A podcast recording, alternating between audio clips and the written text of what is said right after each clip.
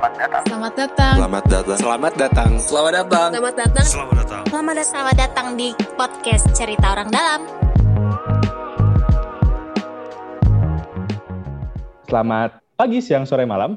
Ketinggalan ya. Selamat datang di podcast Cerita Orang Dalam. Nah, hari ini uh, kita akan ngobrol bareng, Dit. Ya. Nah, ini ganti lagi. Saya nggak tahu ya, karena kayaknya pada bosan sama saya. Jadi setiap hari, setiap episode ganti-ganti terus. Sekarang saya sama Dudit.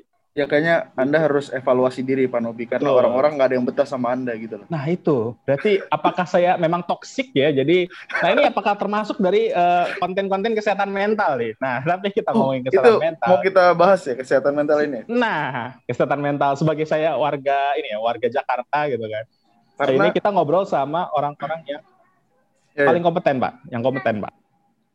pasti Pasti. Yang pertama ada, nah ini eh, saya selalu suka dengan ininya, dengan wallpaper beliau nih. Eh, cerdik. Eh, cek kesehatan secara rutin. Nah, itu kita bahas nanti lah. Dengan Dokter Endang dari eh, P, saya lagi ngapain nih? PTM, K, eh PTM apa ya? Saya lupa jadi. Ya, mungkin Eh, dokter iya. jelasin. Dokter Endang Boleh dari Dinkes diri, Silakan, kan, dokter. Didit? ya silakan dokter. Ya, ya. Halo eh, rekan-rekan semua, perkenalkan saya Dr. Endang, Kepala Seksi PTM KJN, Penyakit Tidak Menular, Kesehatan Jiwa dan Nafsa, Dinas Kesehatan Provinsi DKI Jakarta. Senang dan bangga sekali bisa hadir di sini, bisa diundang dalam acara podcast Orang Dalam. Luar biasa. Siap. Terima kasih dok. Nah selanjutnya eh, ini eh, beliau adalah salah satu kenalan saya. saya manggilnya Uni, Uniola, tapi nampaknya tidak ini ya, apa namanya sangat sangat sendiri apa namanya eh bed Sangat- enggak, sangat enggak, apa ya Sangat apa Pak Nobi? nggak jadi kita manggil Mbak Ola aja ya biar Dudit juga enak gitu manggilnya Ya ya. Mbak Ola ini salah satu psikolog kenalan saya eh, S1 di UGM ya bener kan Ya, benar. UGM dan S2-nya di Bener banget. UI. Nah, psikologi, Baik. Pak. Itu belajar psikologi sampai dua, sampai dua kali loh, Pak. Sampai S1, S2. Mantap nih. Nah, gimana, Dit? Eh, ini kan Dudit katanya masih masih bingung nih. Sebenarnya kesehatan mental. Tadi ceritanya gimana tuh, Dit? Udah, mau langsung masuk ke situ kita nggak mau dari yang umum dulu kali ya. Oh, boleh, boleh, Ya, boleh. mungkin Silakan. bisa dijelasin dulu eh, buat para teman-teman yang emang belum eh, tahu banget nih eh, tentang kesehatan mental itu sebenarnya apa sih? Kenapa kok sekarang eh, kesehatan mental ini lagi booming gitu In. ya? Lagi in Ah, banget lagi lagi in banget nih di eh, kehidupan kita di medsos dan lain sebagainya. Jadi untuk menjawab pertanyaan, apakah apakah sebenarnya kesehatan mental itu uh, bisa dibilang gangguan mental beda ya beda ya kesehatan mental gangguan mental itu sama atau beda saya juga soalnya orang baru di sini baru in nih baru, baru in jadi mohon pencerahannya dari Kak, eh, Mbak Ola atau Dokter Endang Oke, dari Mbak Ola dulu kali ya. Oke, habis itu Oke. Dok Rena. Lu dia telat ya berarti ya? Telat mengikuti trend center. Cie. iya Iya. eh, jadi kesehatan mental itu eh, sering dibilang mental health ya kalau eh, WHO-nya bilang ya atau mus- eh, biar lebih keren mental health ya kalau pakai bahasa Inggris. Hmm. Kesehatan mental kalau Indonesia. Nah, sayangnya eh, sering orang pahami itu mental health itu kaitannya sama mental illness atau kalau Dudit bilang tadi tentang gangguan mental gitu. Nah, Hmm. padahal sebenarnya mental health atau kesehatan mental itu luas sekali, tidak hanya sekedar gangguan, tapi banyak hal misalnya eh, tentang kesejahteraan mental, tentang eh, keadaan psikologi seseorang, ke, lanjut juga tentang kesejahteraan sosial, artinya tentang relasi sosial. Misalnya nih, eh, kalau kita berbicara tentang bagaimana seseorang itu bisa produktif dalam bekerja, Hmm. atau misalnya dia tidak menunda-nunda pekerjaan atau menunda-nunda menyelesaikan tugas. Kok saya merasa tersindir ya? untung saya Ya, nggak ya, tersindir iya. nah, itu bisa masuk ke kesehatan mental. Kemudian bisa juga tentang bagaimana eh, seseorang itu menjalin hubungan dengan pertemanannya atau mungkin eh, hubungan relasi dalam pernikahan dan keluarga itu juga termasuk kesehatan mental bisa juga atau masuk lagi ke tentang bagaimana seseorang bisa berkontribusi dalam masyarakat dan misalnya eh, Contoh lain adalah bagaimana seorang itu menikmati hidup atau enjoy dalam kehidupan dia. Hmm. Nah, itu juga bisa masuk uh, kesehatan mental. Jadi ceritanya sangat luas sekali, tidak hanya uh, gangguan mental atau mental illness gitu ya. Seperti okay. itu. Siap. Nah, dari Dokter Endang nih, mungkin secara apa ya bahasa dari Dinkesnya sendiri menilai uh, tadi terkait pengertian terkait kesehatan mental itu seperti apa sih, Dok? Ya, ya. Terima kasih Mas Nobi dan Mas Dudi. Jadi mungkin sebelum saya menjelaskan lebih lanjut mengenai, mengenai definisi dari sehat uh, jiwa, mungkin kita uh, sedikit mengupas tentang apa sih arti sehat menurut uh, WHO. Okay. Jadi sehat itu adalah keadaan yang sempurna, baik fisik, mental, maupun sosial. Jadi tidak hanya dia itu terbebas dari penyakit, cacat, atau kelemahan, tapi juga dia harus sehat secara mental maupun uh, sosialnya. Kalau kita menginjak lebih lanjut, yang dimaksud dengan sehat jiwa, itu ketika seseorang merasa sehat, merasa bahagia, dia mampu menerima dan menghadapi tantangan hidupnya, kemudian dia mampu menerima lingkungan yang ada di sekitarnya, hmm. mampu menerima orang-orang yang ada di sekitarnya, dan mempunyai sikap yang positif terhadap dirinya sendiri dan tentu saja terhadap uh, orang lain. Dan memang saat ini kesehatan mental ini sedang menjadi uh, trendsetter ya, hmm. menjadi banyak uh, uh, pembicaraan, apalagi pada saat masa pandemi uh, COVID-19 ini memiliki kontribusi yang sangat uh, luar biasa sekali di dalam bagaimana kita memanage seseorang ketika dia didiagnosis menderita suatu uh, penyakit supaya dia bisa mengatur mengatur apa eh, kesehatan mentalnya, bisa menerima penyakitnya, kemudian dia juga bisa mengatur bagaimana mengelola kondisi kejiwaannya dan uh, karena ini akan sangat berpengaruh sekali terhadap daya tahan tubuh. Kita tahu bahwa uh, apabila ada gangguan pada kesehatan mental, maka akan berpengaruh karena akan terpengaruh hmm. sistem hormon-hormon yang ada di dalam tubuh dan itu akan mempengaruhi kesehatan uh, fisik dari orang tersebut begitu. Oke dok. Nah ini mantap nih penjelasannya ya benar gitu bahwa uh, sehat tuh bukan cuma apa namanya fisik ya. Sering banget kan kita cuma ngeliat ah lu mah nggak apa-apa gitu emang uh, dasar lu lemah aja gitu kan. Kadang ada yang gitu padahal ya tadi mental tuh juga bagian dari uh, kesehatan juga ya dok berarti dok. Oke. Nah, ya, betul. Uh, mungkin saya bisa sedikit menjelaskan Mas Nobi. Hmm. Kadang orang dengan penyakit-penyakit yang kronis, orang sakit mah, kenapa ya kok sakit mahnya nggak sembuh-sembuh? Orang oh, sakit gastritis iya. ya, uh, lambung, kenapa sih? Saya pernah dengar itu kalau nggak salah namanya psiko... asam lambungnya naik? Nah, ternyata psikosomatis ya dok? Ketika, Atau apa ya, saya lupa ya? Iya, betul. Ketika dia mengalami masalah, itu asam lambungnya akan meningkat dan itu bukan hanya gastritis saja, ada penyakit yang lain uh, urtikaria. Kalau orang uh, Betawi bilangnya apa? Bidu, biduan ya. Ah, biduan. okay. Itu juga bisa disebabkan salah satunya karena adanya gangguan pada hormon. Kenapa hormonnya terganggu? Karena memang kesehatan mentalnya pada saat itu sedang mengalami gangguan juga. Okay. Jadi dia tidak hanya menyebabkan sakit seperti yang kita lihat orang-orang di jalanan dengan gangguan kesehatan yang uh, orang dengan gangguan jiwa berat saja, tapi dia juga bisa manifest pada kesehatan fisik kita migrain nggak hmm, sembuh-sembuh, tensi darah yang naik, gula darah yang naik. Dit, itu penyakit lu semua bukan, Dit? Bukan, Dit? begitu dong Pak Novi. Oh enggak ada ya, ya. Itu Jangan ya. dipicu oleh kesehatan mental sehingga memang kami okay. sangat konsentrasi sekali, yep. konsen sekali bagaimana mengelola kesehatan mental karena dia akan berefek atau berdampak terhadap kesehatan ah, fisik seseorang. Siap.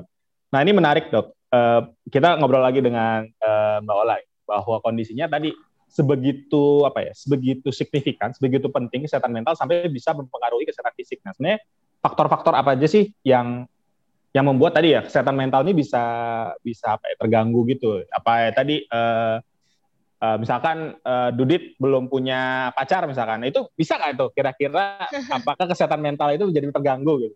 Gimana Dit? Wah, mau, Nobi nih mentang-mentang nih udah nikah bully orang yang belum nikah nih. Mau, mau nambahin dikit berarti kan uh, itu apa ya uh, pola pikir kita juga menjadi sangat berpengaruh kan ya terhadap uh, mental tadi. Karena tentunya. kalau dari apa ya dari pengalaman saya gitu ya kalau yang saya lihat orang-orang yang uh, ini saya ngomongnya katanya karena saya nggak tahu juga apakah dia uh, kena mental health atau gimana. Orang-orang yang punya kecenderungan ke arah sana itu uh, memang kalau saya lihat uh, vibes-nya tuh selalu negatif gitu loh. iya bener, vibes-nya tuh selalu negatif memandang sesuatu tuh uh, nggak nggak nggak dari yang sisi baik ya pasti dari yang hmm. jelek-jeleknya dulu gitu loh makanya. Nah, itu gimana tuh? Ya itu yang tadi terjadi kan. Iya, mungkin mungkin mungkin ini menurun. Mungkin bawahnya bisa itu tuh bisa kasih penjelasan tuh kenapa sih ya tadi uh, ada juga yang mungkin uh, punya mental illness gangguan mental tuh suasana hatinya tuh selalu negatif gitu deh. Iya. Jadi sebenarnya kalau kita bilang kenapa sih mental health itu bisa terganggu, itu kita nggak bisa menilai dalam single faktor ya. Hmm. Faktornya hmm. banyak sekali. Jadi bisa uh, saling berkaitan juga saling bergandengan itu faktor seperti itu ya. Nah kalau uh, kita pisah-pisah nih pecah-pecah dulu nih ya eh, sebelum nanti bergandeng-gandengan itu faktornya. Uh, faktor yang menyebabkan kesehatan mental itu terganggu yang pertama adalah faktor biologis. Faktor biologis itu seperti apa sih? Itu berkaitan dengan uh, keadaan otak, sistem saraf, kemudian bagaimana zat uh, senyawa kimiawi di dalam otak itu uh, berproses gitu ya, atau sering disebut neurotransmitter. Nah, uh, pada orang-orang yang mengalami permasalahan di fungsi otak, struktur otak atau sistem sarafnya itu akan uh, mengalami uh, apa namanya uh, gangguan mental atau uh, tadi ya mental illness tadi gitu.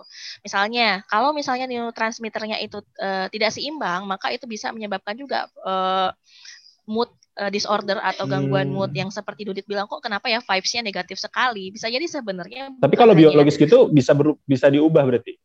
Nah, ya. itu fungsi uh, dari uh, psikiater nanti oh, uh, akan berdampingan okay. dengan psikolog di mana psikiater itu bisa membantu secara uh, medical atau obat yang akan uh, menyeimbangkan ke kondisi tadi neurotransmitternya, kemudian dalam bentuk perilakunya, pola pikirnya nanti dibantu oleh psikolog seperti itu. Jadi uh, karena tadi ya yang saya bilang tidak hanya single faktor, maka kita juga harus mengecek uh, pencetus lainnya kenapa bisa muncul kesehatan mental tersebut, eh apa gangguan mental tersebut. Misalnya uh, kita lihat lagi tentang faktor keturunan. Jadi kita bisa ngecek nih sebenarnya uh, ada nggak sih permasalahan itu diturunkan dari orang tua atau mungkin keluarga-keluarga besarnya ya caranya gimana? Kita lihat nih uh, di keluarganya itu ada nggak sih yang mengalami permasalahan mental seperti itu? Seperti kayak uh, contoh kasus itu kasus schizofren. Biasanya ketika orang mengalami schizofren bisa kita cek uh, dalam keluarganya ada yang mengalami gangguan mental Schizo juga gitu. Uh, atau tidak atau mungkin uh, ada juga yang uh, gangguan kecemasan berat seperti itu. Jadi uh, untuk uh, pada keturunan ini kan ada gen-gen tertentu yang diturunkan sehingga itu memiliki faktor risiko untuk uh, menurunkan gangguan mental tersebut kepada anaknya. Lanjutnya itu ada exposure lingkungan. Exposure lingkungan hmm. ini banyak sekali, mulai dari pengasuhan, mulai dari tentang bagaimana kondisi-kondisi stresor atau kondisi-kondisi yang menekan. Nah, kalau misalkan Jakarta misalnya, macet ya. Hmm, Jakarta itu stres ya, stresor hmm. yang uh, setiap hari dialami seperti itu ya ditambah Dudit dengan paling gak suka macet. belum lagi kondisi Emosi, uh, kerja ya. ya.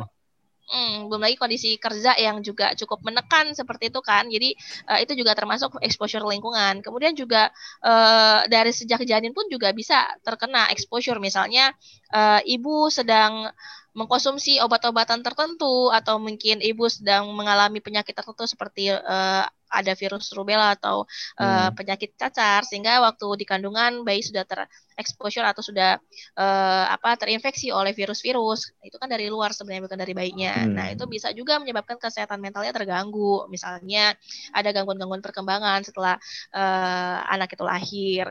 Nah, atau bisa jadi misalnya ibu terkena racun atau mungkin hmm. Uh, sebelumnya orang tuanya mengkonsumsi alkohol atau narkoba. Itu juga exposure dari lingkungan itu, itu nurun-nurun ke janin ya bisa ya. Ya, benar sekali. Nah, ada faktor-faktor lain juga. Tadi faktor-faktor yang uh, stresor tadi misalnya masalah finansial, kemudian oh, lingkungan ya. yang buruk gitu ya. Langsung iya ya kita berdua ya.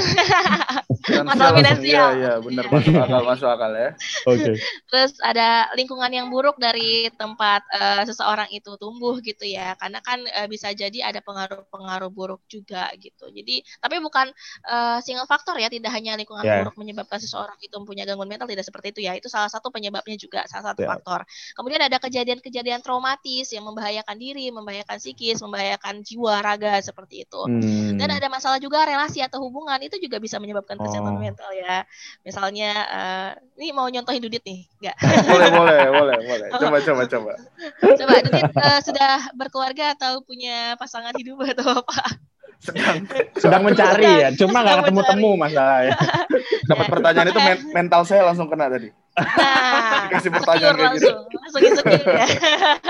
okay, ya itu okay. bisa juga ya. Atau relasi hubungan ini tidak mesti sebagai seorang jomblowati atau apa tidak mesti ya, tapi dalam hal uh, relasi sudah menikah tapi uh, hmm. ada masalah dengan suami atau istri juga itu bisa bisa menyebabkan uh, kesehatan mental seorang terganggu.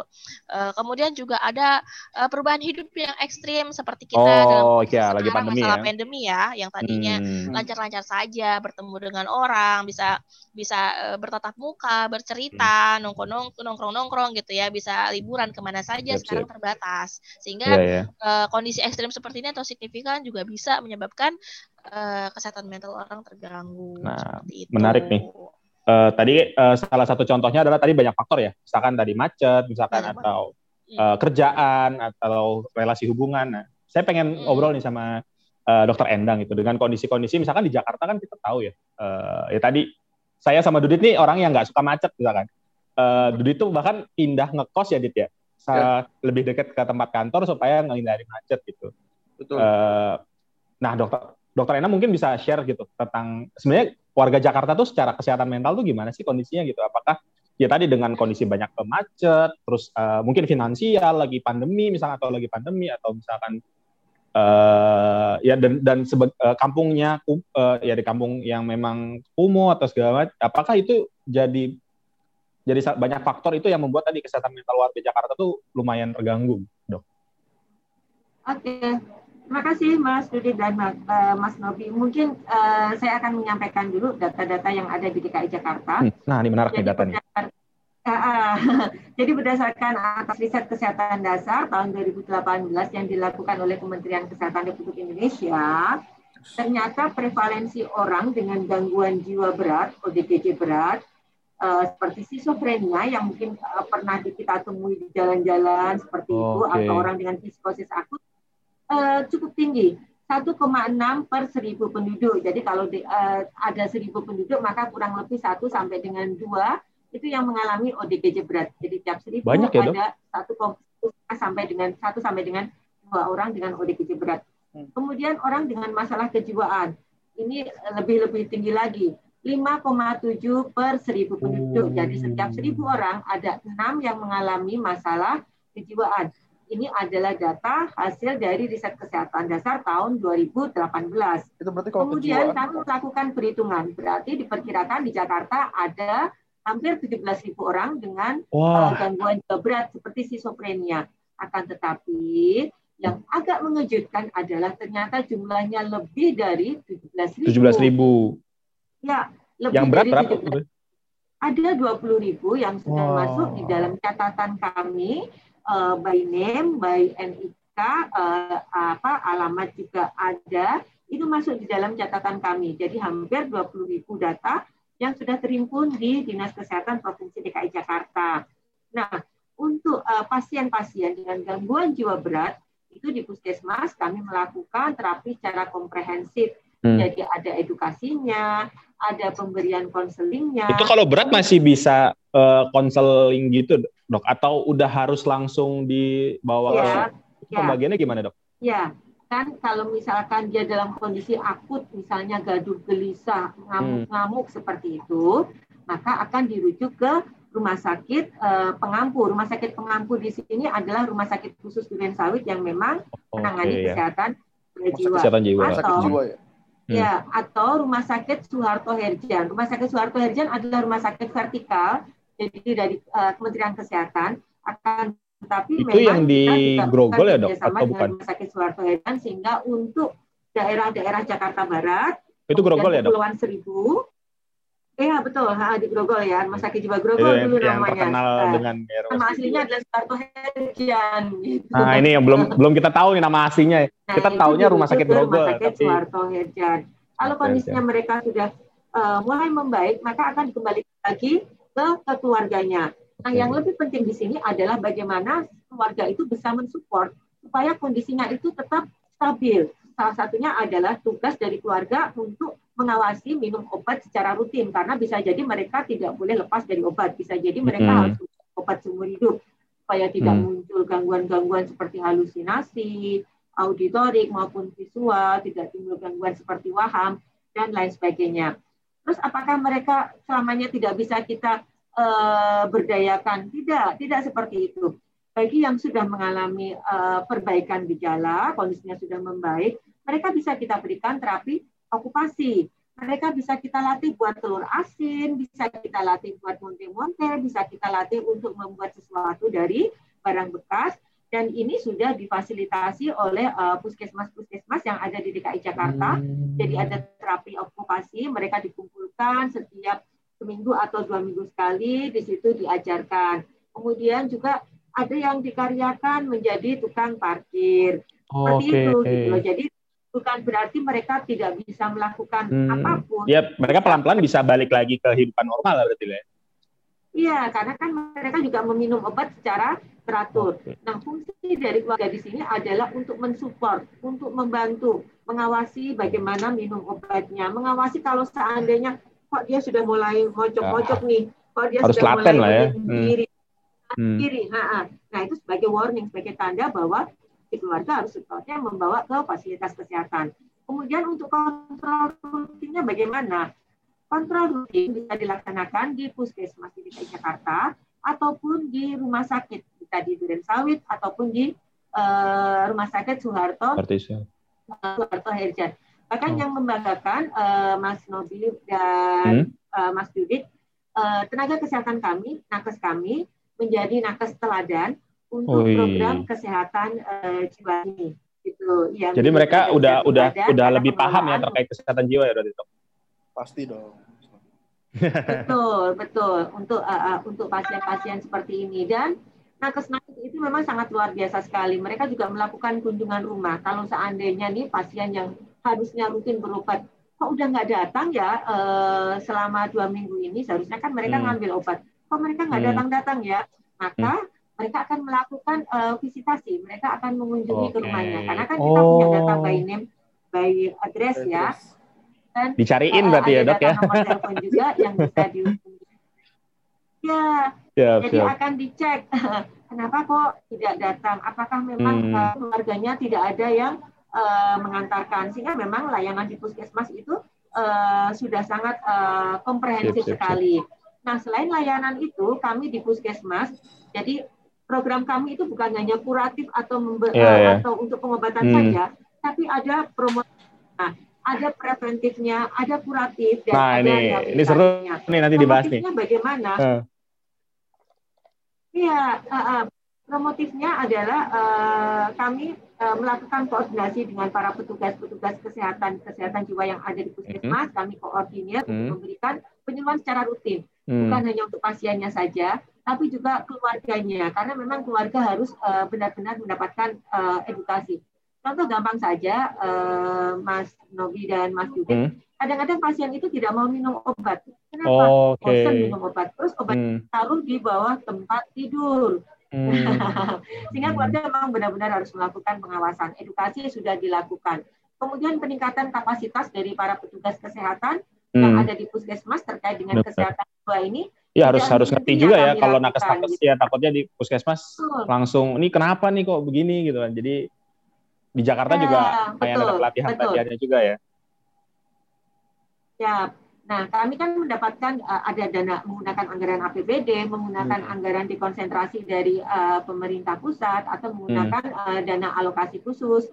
Nah, itu kami gunakan untuk memberikan pelatihan kepada tenaga kesehatan Siap. dan setelah selesai pelatihan tidak kami biarkan begitu saja, Hmm. Mas. Kami lakukan evaluasi pasca pelatihan Hmm. bagaimana mereka mengaplikasikan apa yang sudah dilatihkan kepada pasien dan keluarga-keluarganya yang ada di fasilitas kesehatan supaya tidak okay. terputus kalau habis pelatihan selesai saja gitu. Okay, Jadi dong. harus ada uh, feedbacknya atau evaluasi hmm. pasca uh, pelatihan, kemudian data petugas yang sudah mendapatkan pelatihan itu kami uh, lakukan pencatatan dengan baik. Hmm. Dan itu juga kerjasama lintas program, lintas sektor dengan organisasi oh, profesi, kemudian juga dengan organisasi perangkat daerah yang lain seperti dinas uh. sosial, dengan BPBD itu kami hmm. lakukan juga. Yeah. Dan ini perlu diketahui juga Mas, uh, DKI yeah. Jakarta sudah memiliki 23 psikolog klinis loh. Oh, yang tersebar okay. di puskesmas puskesmas berarti ya dok. Jadi kalau misalkan ada orang yang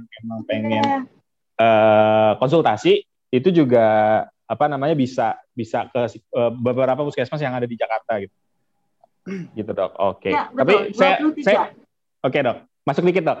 Uh, gini, tadi saya menarik mengambil dari uh, kata dokter gitu bahwa uh, keluarga ini jadi salah satu apa ya faktor penting untuk penyembuhan dari uh, tadi terkait gangguan mental dan segala macam. Tapi saya pengen uh, tarik ke uh, apa namanya Mbak Ola nih bahwa kondisinya uh, sering ada stigma-stigma ya. Tadi misalkan uh, yang skizo, yang gangguan berat, yang kalau kata dokter Endang yang gaduh dan segala macam gitu kan. Kadang kan suka dirantai lah atau segala macam atau gimana. Nah itu sebenarnya stigma-stigma yang terjadi itu iya ya dipasung ya, iya benar. Nah itu uh, gimana ya. sih sebenarnya uh, apa yang harus uh, dilakukan supaya uh, dari masyarakat sendiri bisa mulai mengurang, mengurangi stigma-stigma tersebut gitu dari Mbak Ola mungkin. Ya, uh, stigma itu kan sebenarnya karena ketidak uh, ketidaktahuan ya atau hmm. kurangnya pengetahuan atau wawasan pengetahuan Betul. dari Dudit juga kurang tahu nih, masih awam Dudit. Makanya gue ada mau ditanya sebenarnya. Ya.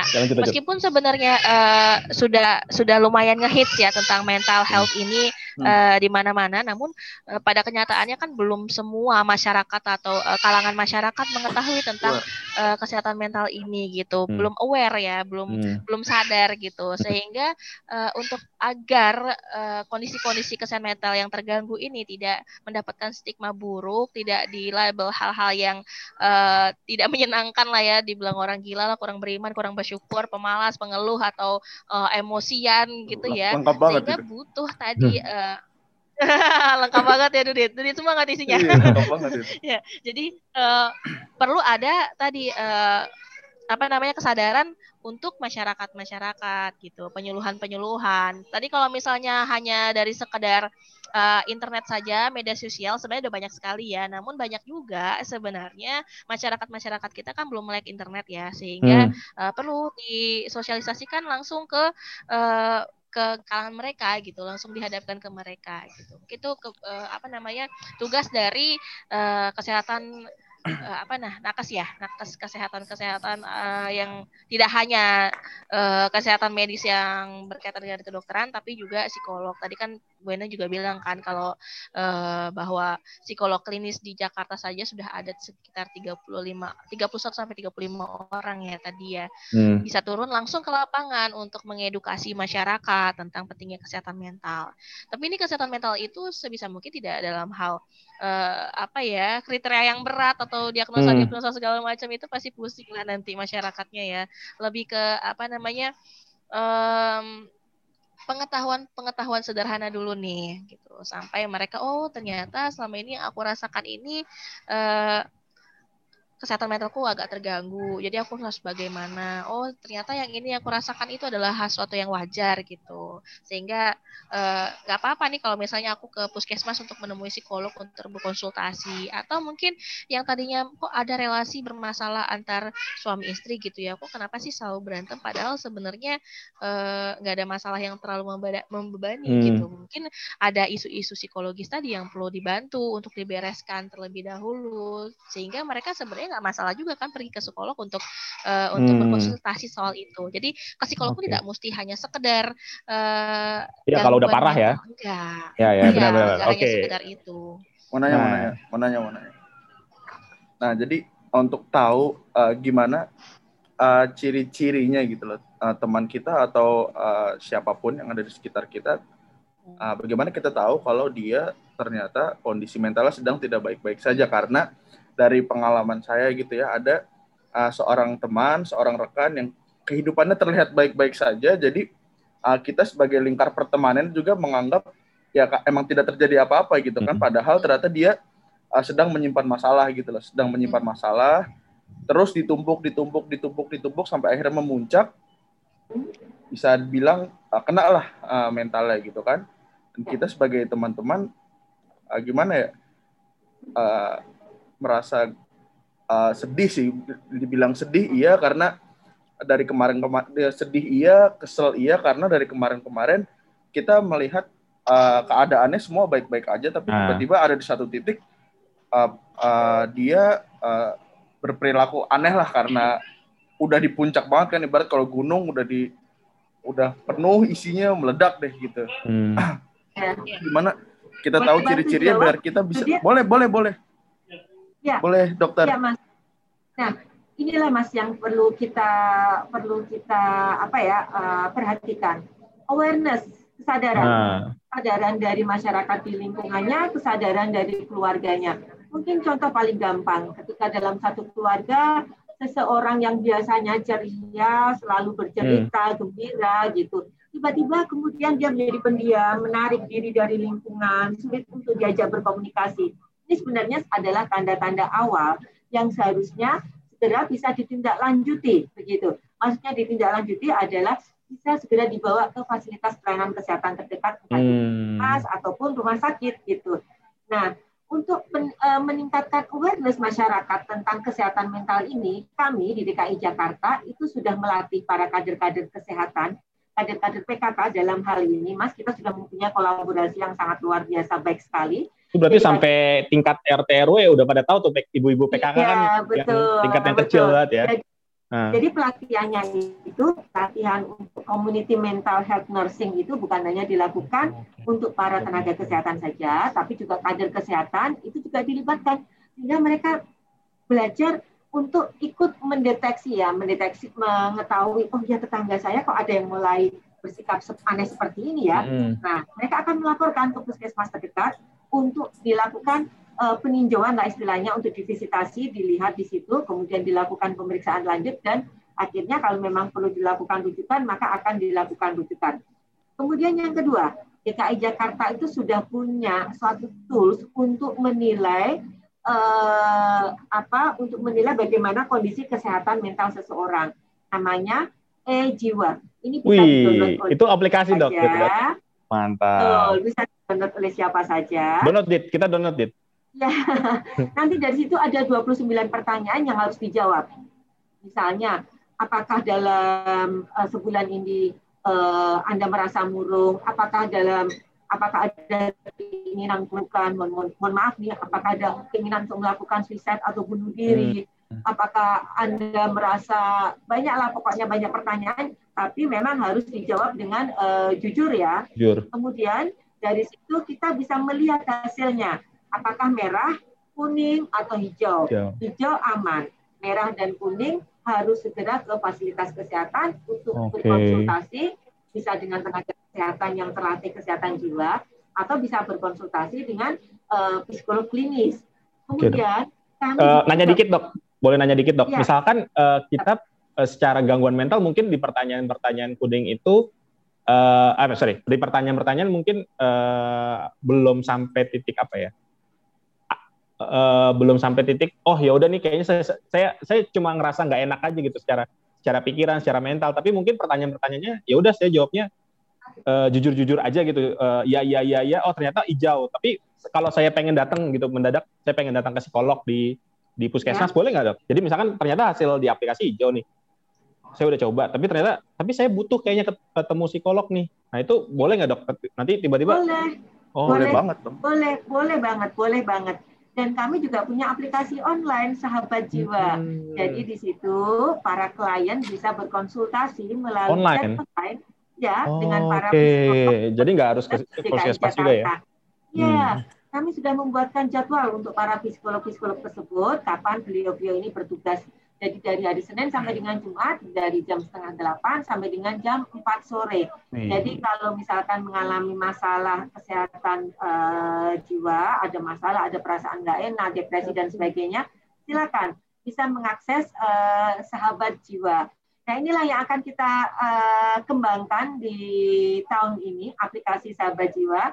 Umurnya baru sekitar satu tahun lebih ya karena baru di launching di akhir uh, 2019 tanggal 7 Desember 2019 kemarin. Jadi baru berulang tahun yang pertama.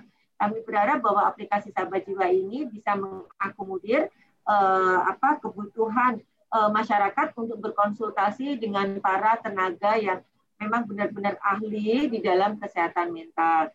Dan kami juga melakukan uh, peningkatan kapasitas untuk para tenaga kesehatan dengan kegiatan-kegiatan seperti webinar. Kami bekerja sama hmm. dengan uh, Perhimpunan Dokter Spesialis Kedokteran uh, Jiwa, kemudian dengan Ikatan Perawat Kesehatan Jiwa, dengan Himpunan Psikolog juga, untuk memberikan materi-materi tentang kesehatan jiwa bagi para tenaga kesehatan. Apalagi hmm. di masa pandemi uh, COVID-19, yeah tenaga kesehatan mungkin sudah mengalami burnout ya. Nah, ya, ya. ini yang Capek, uh, kami atur, kami uh, refreshing kembali, kami lakukan relaksasi seperti itu. Jadi tidak uh, tidak hanya psiko, uh, psikolog dan psikiater saja, motivator pun juga kami undang untuk memberikan uh, penyegaran bagi para tenaga kesehatan dan juga bagi para masyarakat yang terdampak COVID-19, kami juga memberikan pendampingan secara online. Gitu, hmm. Oke oke. Nah ini menarik nih. Jadi ada ada dua aplikasi ya. Uh, ada e-jiwa itu bisa diinstal ya. Uh, sama sahabat jiwa nih. Ya. Yang ya. itu oh, oh, uh, sahabat jiwa dinkes kalau nggak salah ya dok ya. Saya pernah baca uh, kalau nggak salah sahabat jiwa ya? dinkes.co.id. Uh, Dudit nih, uh, mungkin kita kita bisa Nanti tes ya di sini ya. ya. Siap. Ya. Nanti kita bisa cek di ini nih apa kita bisa cek habis rekaman kita bisa cek nih. Oke, Dudit mungkin ada yang tanya Dudit? Ada tadi tentang uh, eh jiwa gitu ya. Tadi kan ada pertanyaan-pertanyaan berapa 29 pertanyaan 29. Gitu ya. 29 ya. pertanyaan untuk ngecek apakah uh, sebenarnya uh, mental kita ini masih sehat atau enggak. Tapi uh, di lapangan Bu yang uh, saya pernah lihat kok kayaknya lingkungan gue banyak yang itu ya, yang mentalnya terganggu ya.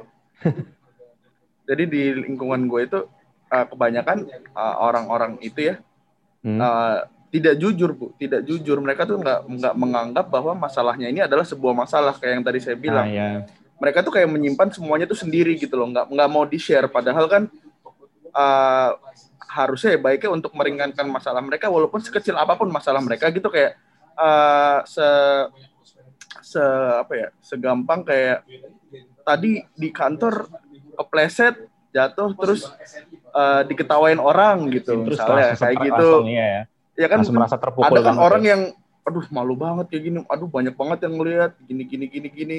Dan dia harus berkegiatan di situ setiap hari. Misalkan kayak gitu. Itu kan hal-hal sepele yang harus diceritakan. Tapi kan kebanyakan dari mereka ya menganggap itu bukan masalah. Tidak jujur kepada dirinya sendiri. Kepada diri sendiri aja tidak tidak jujur. Apalagi hmm. ke orang lain. Biasanya kayak gitu yang saya temuin yang saya temuin. Nah untuk yang kayak gitu gimana kira-kira? Uh, ah, itu kan di luar itu ya. Apa ya? Di luar apa ya maksudnya?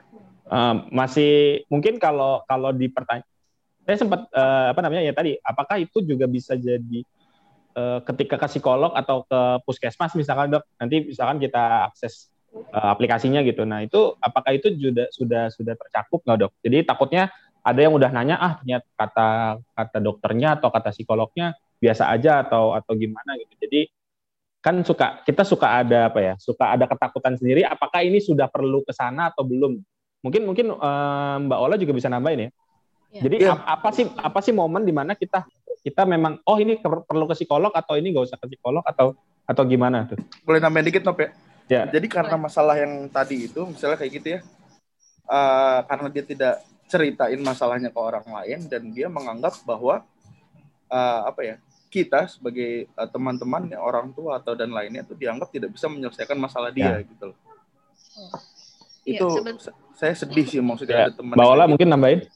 Iya, uh, gini Dudit, kita tuh berbicara tentang kesehatan mental itu juga kita melihat tentang fungsi, fungsi hmm. dia sebagai dirinya sendiri, sebagai fungsi dia berperan di masyarakat, sebagai peran yang dia uh, kerjakan saat sekarang gitu. Misalnya ketika dia seorang pekerja, berarti kan fungsi dia dalam bekerja seperti apa? Apakah dia bisa menyelesaikan tugas-tugas dalam pekerjaannya dengan baik?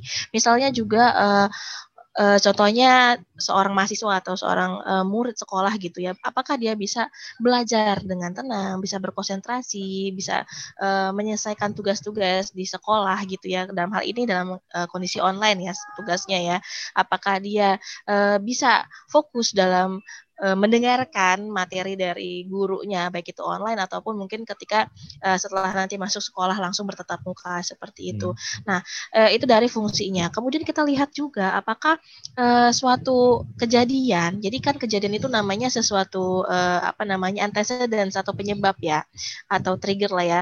Uh, apakah kejadian-kejadian di sekitar dia itu direspon dengan tepat gitu ya. Jadi responnya tadi.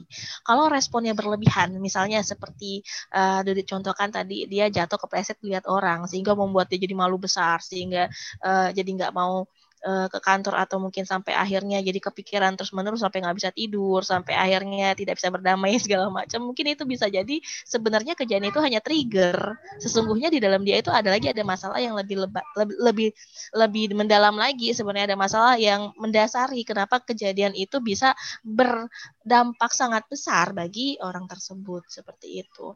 Misalnya eh, kalau ada orang yang ngomong eh Dudit eh, kamu kok bajunya nggak nyambung sih gitu.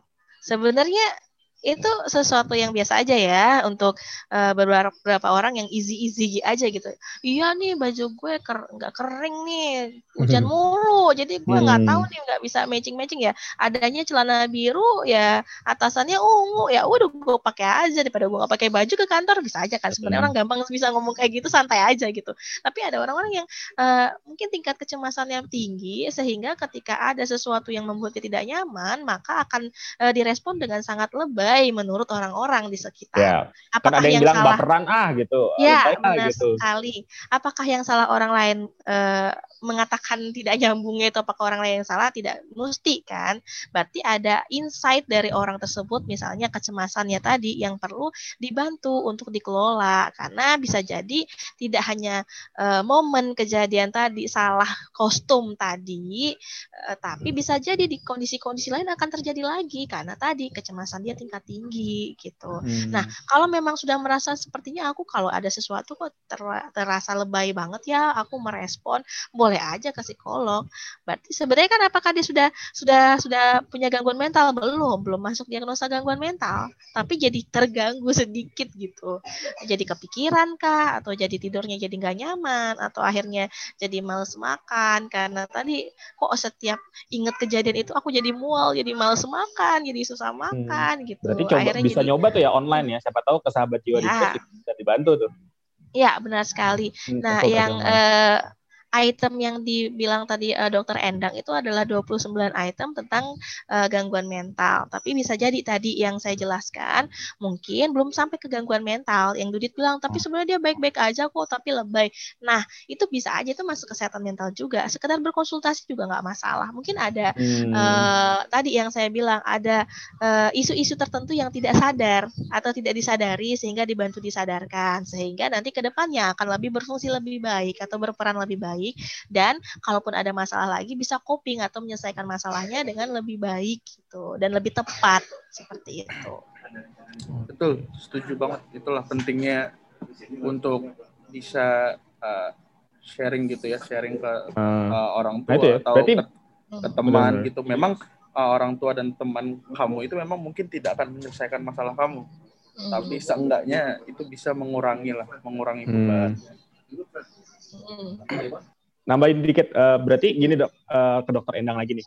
Uh, berarti kalau misalkan eh, dengan kasus-kasus yang tadi mungkin belum sampai gangguan mental tapi kita juga boleh ngobrol kan berarti konsultasi dengan uh, sahabat jiwa dinkes ini berarti ya dok?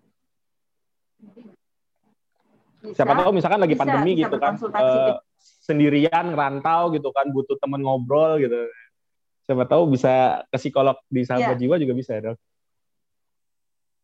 Bisa bisa. Uh, dan begini Mas Nobi, uh, ada beberapa kejadian uh, dan ternyata memang ini dari curhat teman-teman yang uh, kemarin ada yang uh, positif COVID-19. Uh, Mereka cerita selama dua minggu menjalani isolasi mandiri itu membosankan, kemudian juga stres.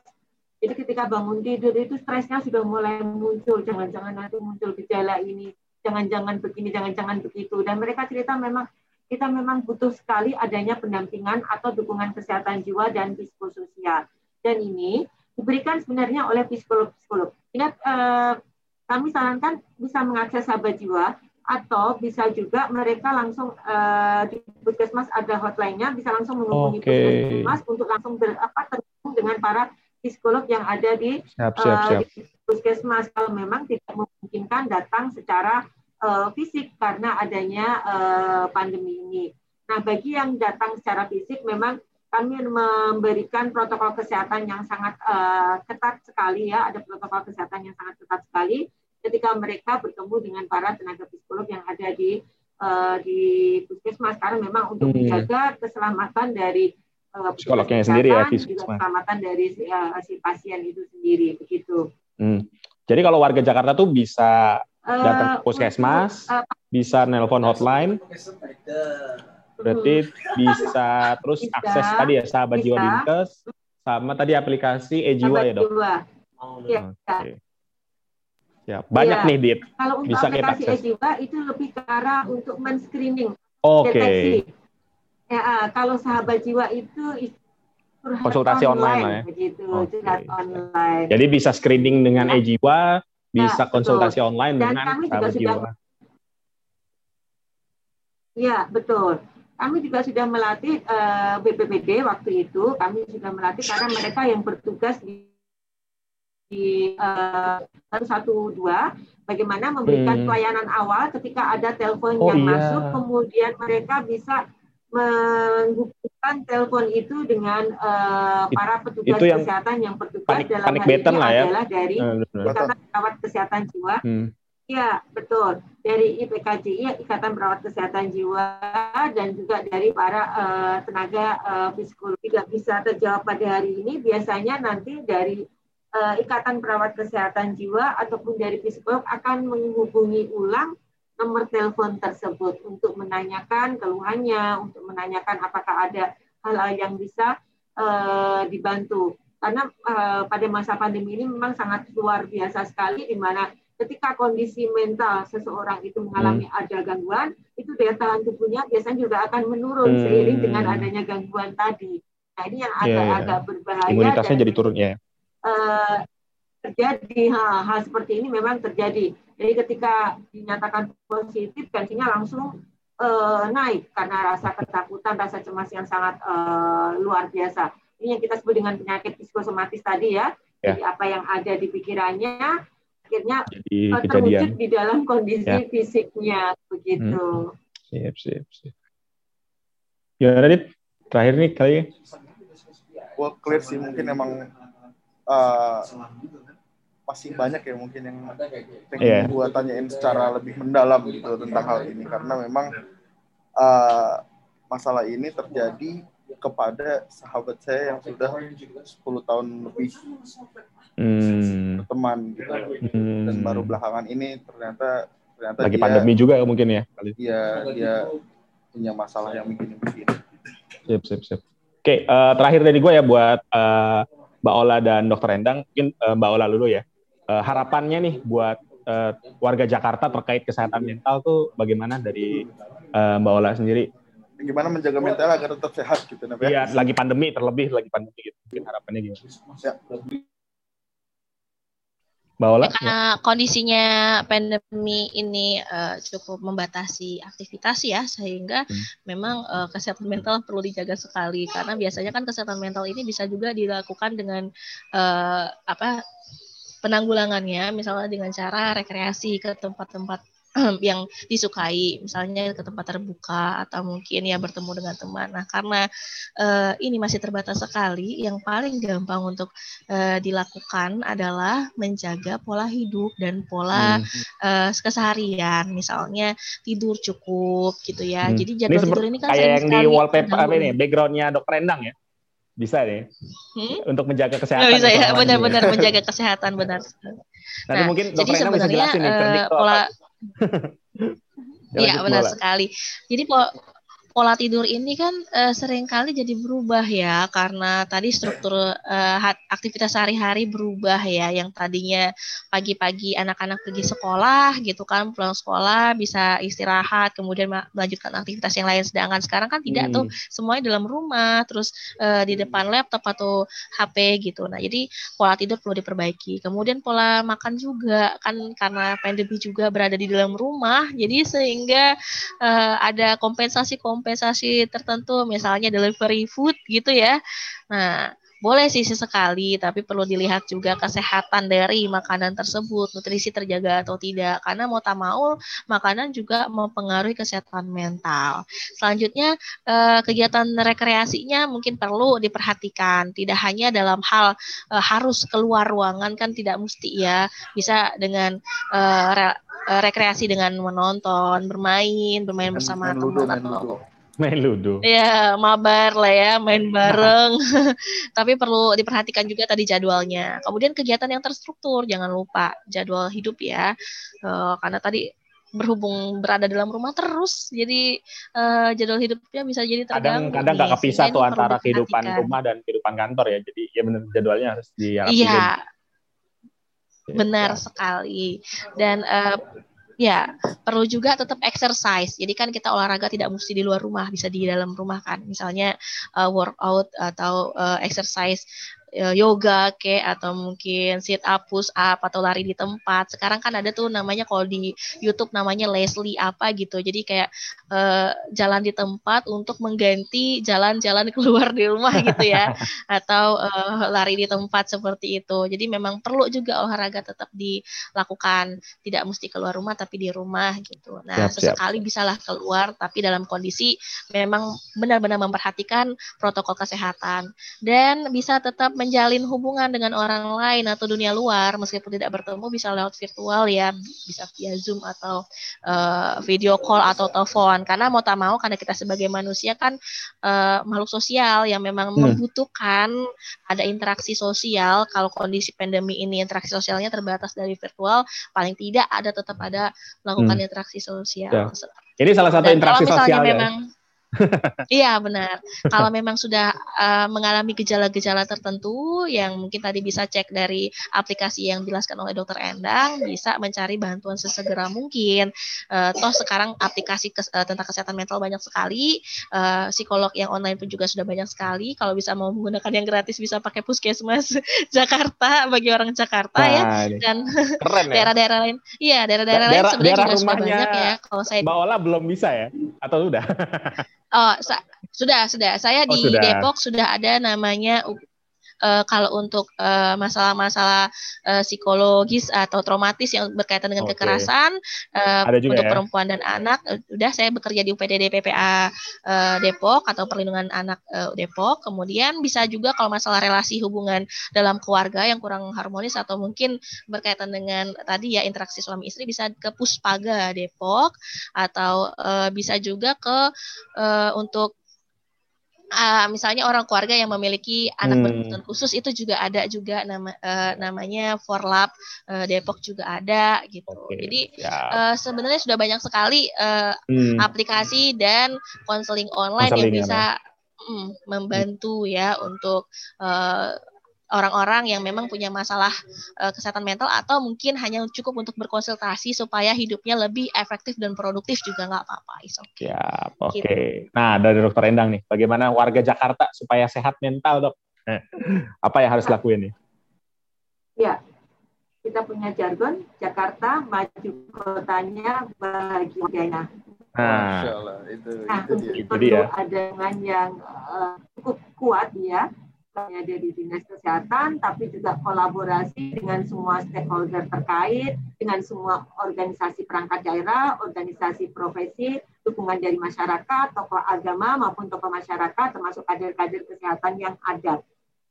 Untuk itu di tahun ini kami sudah akan menyusun peraturan gubernur tentang hmm. masalah kesehatan jiwa, nah, termasuk akan menyusun tim pengarah kesehatan jiwa masyarakat kami berharap di tahun ini bisa terwujud amin, karena amin, ini merupakan amin. salah satu payung hukum yang kami perlukan untuk melakukan kolaborasi dengan lebih efektif lagi dengan semua OPD-OPD yang terkait di DKI Jakarta.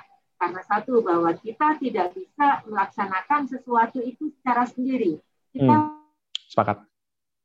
kan dukungan dari semua pihak saya ambil contoh saja dinas sosial mereka memiliki panti-panti sosial di mana salah uh, apa uh, penghuni-penghuni panti warga binaan sosial itu ada juga yang uh, gangguan kesehatan uh, jiwa.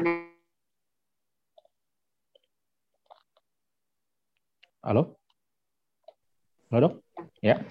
Ya. Saya lanjutkan lagi. Lanjut. Dan kami juga sudah melakukan kerjasama dengan dinas sosial. Akan tetapi kalau kita memiliki payung hukum yang cukup kuat, maka akan semakin itu bisa lintas dinas ya, ya benar-benar.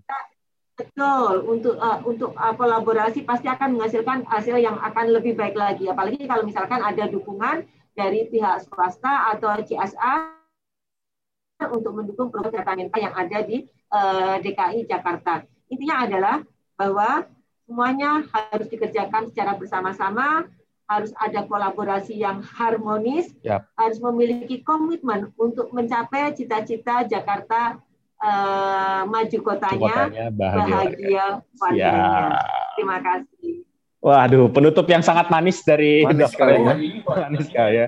Uh, terima, terima kasih banyak terima kasih. dokter Endang dan Mbak Ola atas uh, cerita-ceritanya nih gitu. Semoga kita yang masih awam nih, Dit, bisa ya. tercerahkan dan teman-teman yang dengar dari uh, podcast ini baik uh, nonton di YouTube maupun dengerin di Spotify bisa dapat pengetahuan baru juga gitu. Ada aplikasi-aplikasi yang bisa bantu teman-teman gitu. Uh, kita tutup aja nih. Boleh. Oke. Okay. Selamat uh, berlibur dulu untuk oh, iya. uh, Mbak Ola dan Dokter Endang. Dokter Endang masih tetap semangat bekerja. Tetap semangat gitu. bekerja dok ya, tapi. Dok. ya, uh, terus dengerin cerita kita karena kita cerita adalah ceritanya orang dalam. Iya. Assalam. Assalamualaikum. Bye. Bye. Bye. Bye semuanya. Stay safe.